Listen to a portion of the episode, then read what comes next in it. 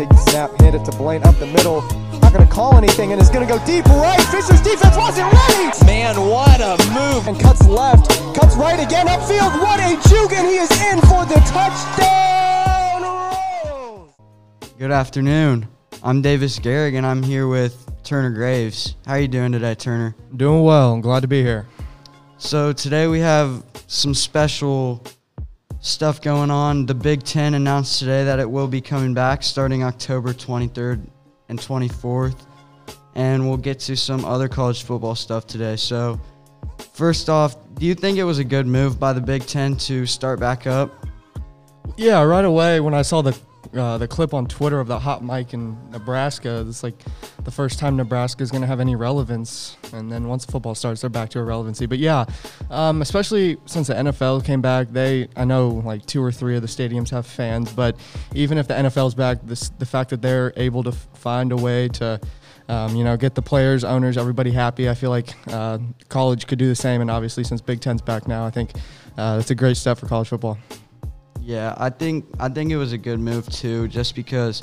I mean, I'm an IU fan, so not being able to watch them on Saturday was kind of a rough time for me.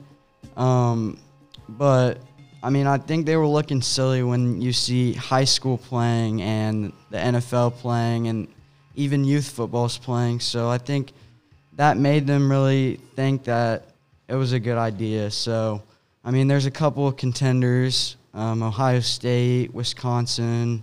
So we'll just see what happens. But speaking of contenders, who's your favorite team to win the college football playoff this year? That's a loaded question. I, I think there's a lot of good teams. Obviously, Clemson's ranked number one right now. Alabama. I mean, obviously, every year Alabama's going to be up there. Um, Oklahoma, with their new quarterback, has a good shot. But um, I think really any of those three good teams. Obviously, LSU, Ja'Marr Chase opted out. Um, I didn't think they were going to have a real shot anyway, but since that happened, I mean, I mean that kind of sucks for LSU and kind of all college football fans, kind of want to, to watch him.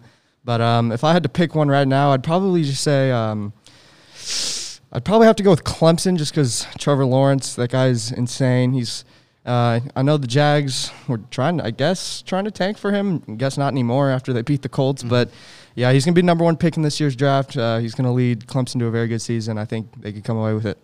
Yeah, like you said, there's a lot of good teams, but my pick is Clemson too, just because they had, do have that number one pick in the draft, Trevor Lawrence, who's an insane quarterback. He's just going to lead them with some outstanding running back, an outstanding running back at Trav- Travis Etienne, and a good wide receiver in Justyn Ross. And they also have a really great defense who – this past Saturday gave up only 13 points against Wake Forest. Now, it is Wake Forest. It but it's also the first game for Clemson, so I mean, I think they have a lot of time to improve and uh, I think they're going to win the national championship as well.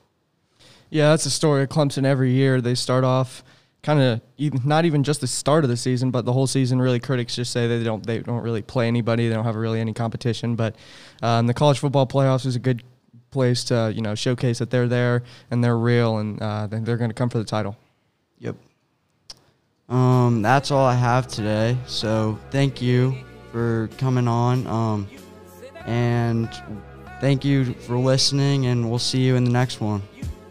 This podcast is produced by Southeastern Sports Network. Want to hear more like it? Find us at hscnews.com or wherever podcasts can be found and just search for the Southeastern Sports Insider Podcast.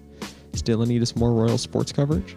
Find our future and past live broadcasts on hscnews.com and find us on Instagram at southeasternsn underscore for weekly Royal sports updates.